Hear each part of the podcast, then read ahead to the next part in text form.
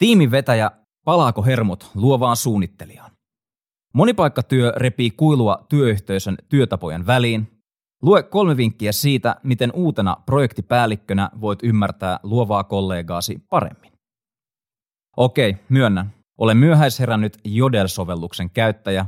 Kyseessä on alkujaan korkeakouluopiskelijoille suunnattu anonyymi viestisovellus, jossa hashtag Teknojourut-kanavan lisäksi vahtaan kovasta kärjistämisestä tutuksi tulleita työelämäkeskusteluja. Noin vuoden verran mainostoimisto kanavan jotlauksia eli käyttäjien viestiketjuja luettuani on proikkareihin eli projektipäälliköihin kohdistunut turhautuminen ollut silmiin pistävää. Miksi näitä työelämän työhevosia parjataan? Ovatko nämä ihmiset edes tosissaan? Mainostoimisto kanavan lankoja lukiessa ei voi välttyä mielikuvalta, jossa suuri osa Teamsista toiseen pomppivista tiimivetäjistä on piinallisia aikatauluttajia ja konseptien nuhauttajia. Harva heistä myöskään ymmärtää mitään graafisesta suunnittelusta.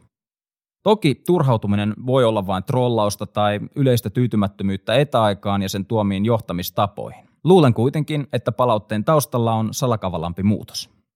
Ehtisikö vielä täksi illaksi?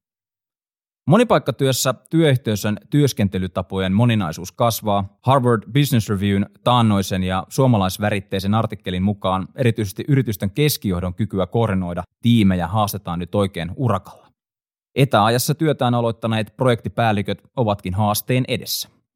Yhtenä pulmana on se, että projektinaroja vetävän proikkarin ja luovien kollegoiden työnteon tavat kohtaavat yhä harvemmin.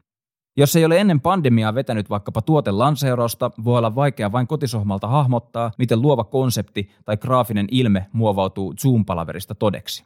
Ja jos proikkarin käsitys visuaalisen ilmeen luonnista on lähinnä teoreettinen, tyyliin etäröökipaikalta kuultua, niin kuinka hän voisikaan johtaa projektiaan onnistuneesti? Anna siis luovalle kollegallesi arkilahja ja sisäistä seuraavat kolme vinkkiä. Briefaa ja ole tavoitettavissa. Monipaikkatyön synnyttämä soloartistiuden tunne ajaa projektipäällikön helposti ajatuskierteeseen, jossa vain omat taidot kannattelevat projektin etenemistä. Ajatellaan, että minä pystyn ja osaan, lähetän viestejä ja säästän kaikilta palaveriaikaa. Kaikki on sitten valmista määräaikaan mennessä, kyllä se siitä. Mutta kun ei. Ei kukaan lue viestejä, ei sisäistä tai saa valmiiksi. Älä siis oleta. Briefaa tarpeen tullen henkilökohtaisesti ja kerro, mitä ajattelet projektin etenemisestä ja seuraavista vaiheista hyvissä ajoin. Ensiaskel on, että on itse tavoitettavissa ja vastaa vaikeisiinkin kysymyksiin. 2. Runnomalla luovaa saat rutinaa ja kuonaa. Proikkarin kuumottelu synnyttää marmatusta useimmiten luovan työn arvostuksesta, epärealistisista tuotantoaikatauluista ja yhteisen näkemyksen puutteesta. On täysin ok, jos projektin alkaessa tai sen aikana proikkari ei hahmota tiimin tarvitsemaa vähimmäisaikaa ydinviestin tai vaikkapa konseptin kehittämiseen.